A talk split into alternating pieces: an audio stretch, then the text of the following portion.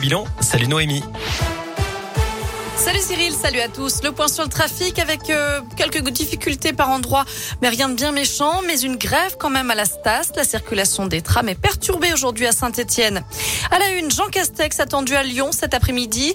Le Premier ministre était ce matin à Bourg-en-Bresse pour clôturer les assises des départements de France. Il sera donc cet après-midi à Lyon, tout comme Olivier Véran, le ministre de la Santé. Ensemble, ils visiteront un laboratoire des hôpitaux civils de Lyon spécialisé dans le séquençage des tests PCR. Jean Castex se rendra ensuite dans un centre de vaccination à Saint-Bonnet-de-Mur, puis à l'aéroport Lyon-Saint-Exupéry, où les contrôles sanitaires seront renforcés.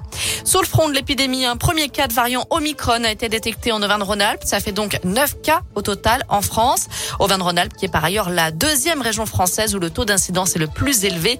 392 cas pour 100 000 habitants, c'est plus de 80% en une semaine. Dans les établissements scolaires, plus de cas positifs, mais deux fois moins de classes fermées dans l'Hexagone. Conséquence des dernières mesures sanitaires dans les établissements scolaires.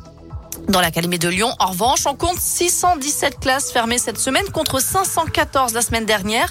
1778 élèves ont été testés positifs contre moins d'un millier la semaine précédente. Et puis les enfants de 5 à 11 ans vulnérables pourront bientôt se faire vacciner. Olivier Véran a annoncé ce matin que le vaccin Pfizer pour les enfants susceptibles de développer une forme grave de la maladie sera disponible à la mi-décembre et puis en janvier pour tous les autres de cette tranche d'âge. Rappelons qu'un nouveau conseil de défense sanitaire se tiendra lundi avec peut-être de nouvelles mesures complémentaires prises pour contrer la cinquième vague d'épidémie avant les fêtes de fin d'année. En attendant, les prises de rendez-vous pour une troisième dose de vaccin continuent d'exploser. Selon la plateforme Doctolib, plus de 5 millions et demi de Français ont pris rendez-vous pour leur dose de rappel depuis les annonces gouvernementales la semaine dernière. Dans le reste de l'actus drame dans le Rouennais, la femme de 66 ans, grièvement blessée dans l'incendie de sa maison hier soir à Ambierle, n'a pas survécu selon le progrès. La victime a été prise au piège des flammes. Les pompiers alertés par une voisine l'avaient retrouvée inanimée dans sa maison. Une enquête a été ouverte. En bref, le, le début demain des festivités d'hiver à Bourg-en-Bresse, marché de Noël, boîte aux lettres du Père Noël, un mois de décembre qui débutera par la grande parade lumineuse dans les rues de la ville.